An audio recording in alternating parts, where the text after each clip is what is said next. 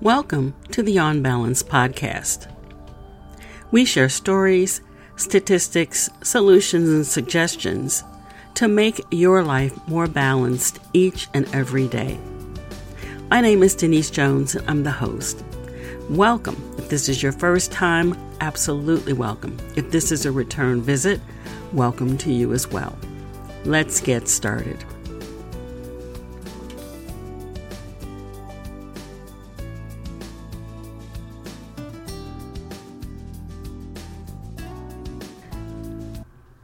Welcome in all. The first thing I want to do is check in on you.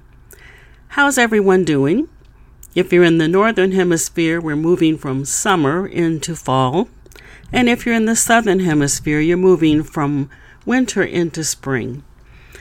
Either way, changes are happening for all of us, and so we absolutely have to make sure that we are taking the best possible care of ourselves on every level of our being. Today, I want to start with a statistic, a statistic that absolutely startled me.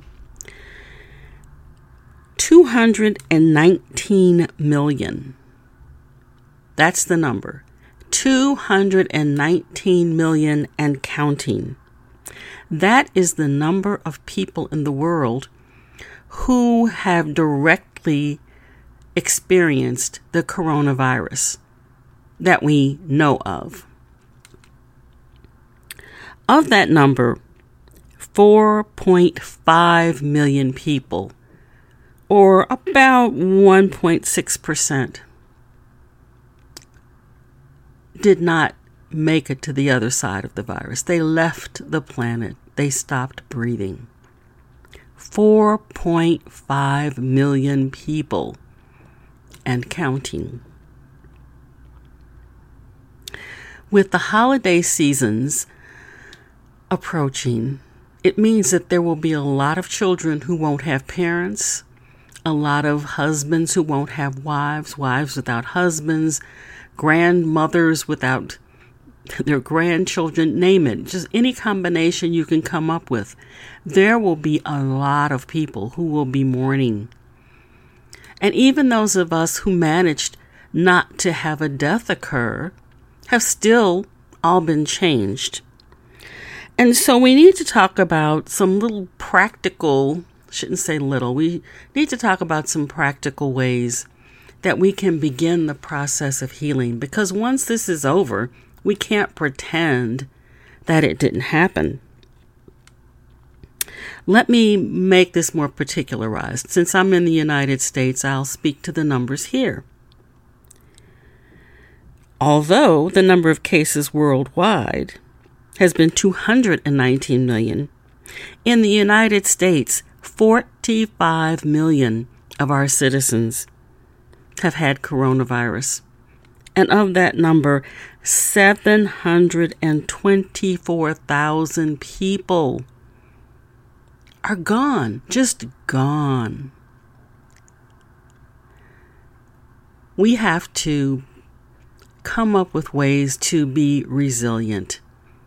Many of us know people who have succumbed to the um, virus, and some of us just know people who have had the virus and who are having long term effects, and it may even be you or me.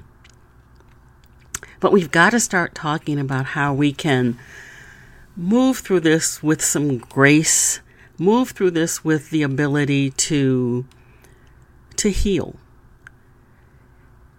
Most people would say go to therapy or talk to someone. Well, there are not a lot of people to talk to, and therapy is terribly expensive. So, today I'm going to give you one small example of something you can do to begin to reclaim a sense of peace for yourself. It doesn't cost anything, and it's very easy to do. Is it going to make everything better? No. But is it going to help you sometimes move from moment to moment? I think yes. And so, what I want to propose is that we look at this idea of cloud gazing or watching clouds. Yeah, that's what I said. watching clouds, gazing at clouds. Why would we ever do that? How could that ever have an impact on our life?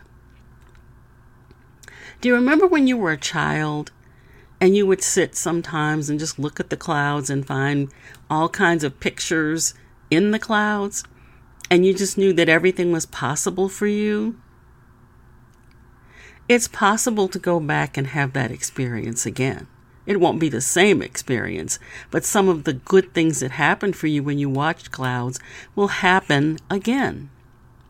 One of the things that happens when you cloud gaze is that you are able to ease your anxiety. If you look up at the clouds, one of the things you come in touch with is the fact that you're just a little part of a larger thing, but you are just as much a part of that thing as anything else. Most of us think we're alone. When you look at the clouds, you realize no, we're connected. We are all connected and we all have our place and we all have something to share. And so we can take a deep breath and let our nerves be settled. So, cloud gazing will ease your anxiety. Just the fact that you separate out from the madness for a few minutes and look at something different makes a difference. Looking at clouds makes you remember, makes you remember that you are a part of the universe. But more than that, looking at clouds is something you can do if you live in a city. If you live in the city, you can't always get to a park, you can't always get to nature. But the sky is nature. And so if you're ever in a position where you can't find respite, you can look up and you will be in nature. You will be communing with nature. So if you're in a concrete jungle, it's not an excuse and it's perfectly free. Look up.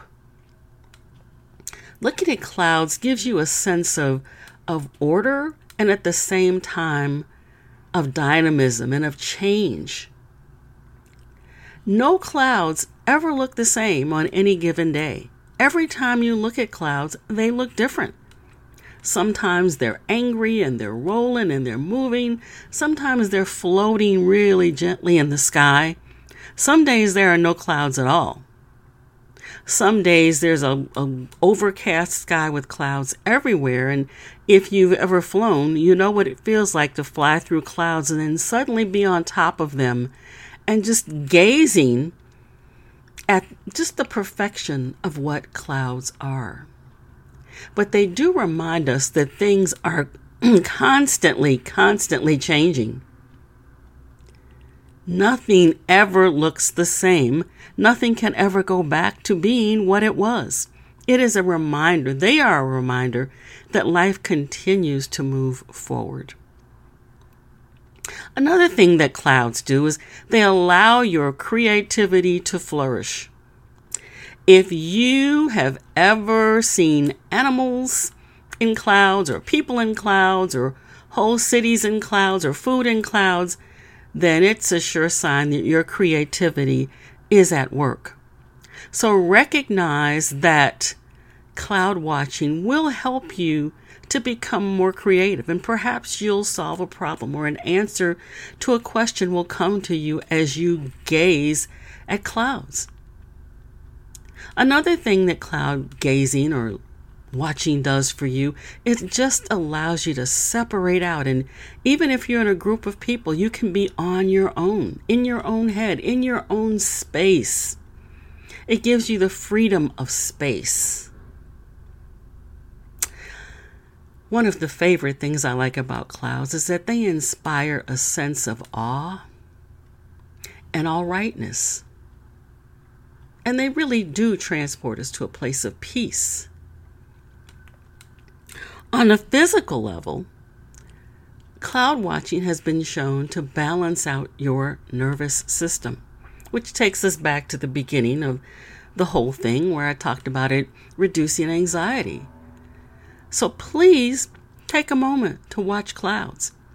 It's amazing. All clouds are are ice crystals that are floating in the sky. And that sounds like a miracle to me. So, to begin the process of healing, to begin your personal process of getting better and being able to deal with what we have yet in front of us and dealing with what we've been through, think about practicing the process of looking at clouds. Whenever you need to, look up. That's all I have for today. I want to thank you, as always, for allowing me to share this space between your ears. It is a privilege and an honor that you let me do that twice a month. I appreciate you. If you need to get in touch with me, you can reach me at reikibreak at outlook.com. That's R E I K I B R E A K at outlook.com. Please feel free to share this episode and do come back for our next one. I look forward to speaking with you again. Bye bye.